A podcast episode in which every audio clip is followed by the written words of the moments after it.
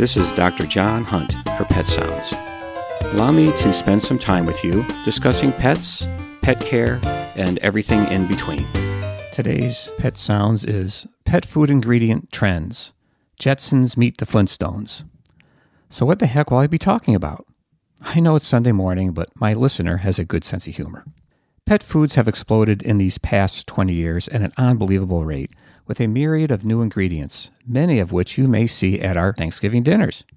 Protein is an important part of pet food. In the 1950s, when commercial pet foods came to the market, corn was a main ingredient that provided a bulk of the protein. Eventually, pet food companies realized they needed better digestible protein, like inexpensive chicken. Today, chicken isn't so cheap.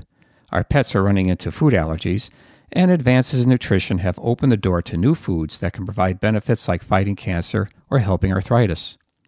I want to share with you new pet food ingredient trends that I learned from a talk by Dr. Christine Byron, a veterinary nutritionist. Here are some new trendy foods and why they are being added to pet foods. Broccoli and kale. These are labeled as superfoods that ward off cancer, decrease shedding, and help anal gland health. Carrots, a common treat but now added to diets for its high fiber, vitamin K, palatability, antioxidants, and micronutrients like polyphenols, which help digestion, brain health, and heart.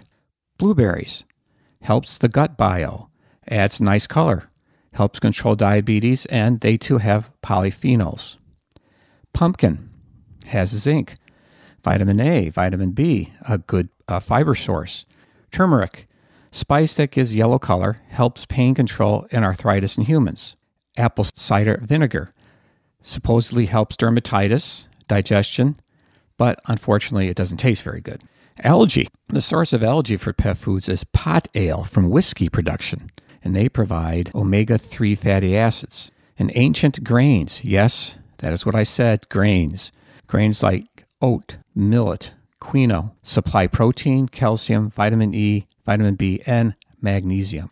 Introducing new animal protein sources is popular in order to provide unique proteins to reduce fat food allergies and provide a cheaper available protein. Presently, our pets share protein sources with humans, mainly chicken. However, it may come a time when American demands outweigh the pets, and for instance, chicken may become too expensive for pet foods. Here are some protein sources of the future that may feed the Jetson family, but actually come from the bedrock grocery store. Wild caught fish they provide omega 3 proteins that are small enough to help food allergies. Emu, very high protein and 97% fat free. Kangaroo, lean meat and supply omega 3 and, and omega 6s, and they have no pesticides. Alligators has high good protein, omega 3s, and they are farm raised.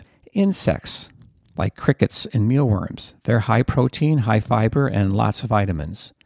Wild boar, an invasive species, serious pest, and environmental destruction, but a good source of meat.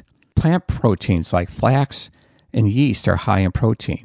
And finally, fungus. Koji is one of them, and that has amino acid sorts for protein building. We may be coming full circle in the evolution of pet food. Today's pet owners feeding their pets the same things our Cro Magnon cousins did at the cave. George Jetson, meet Fred Flintstone. This is Dr. John Hunt for Pet Sounds on WERU. Thank you for listening. Remember, enjoy your pet and don't forget to give them a hug.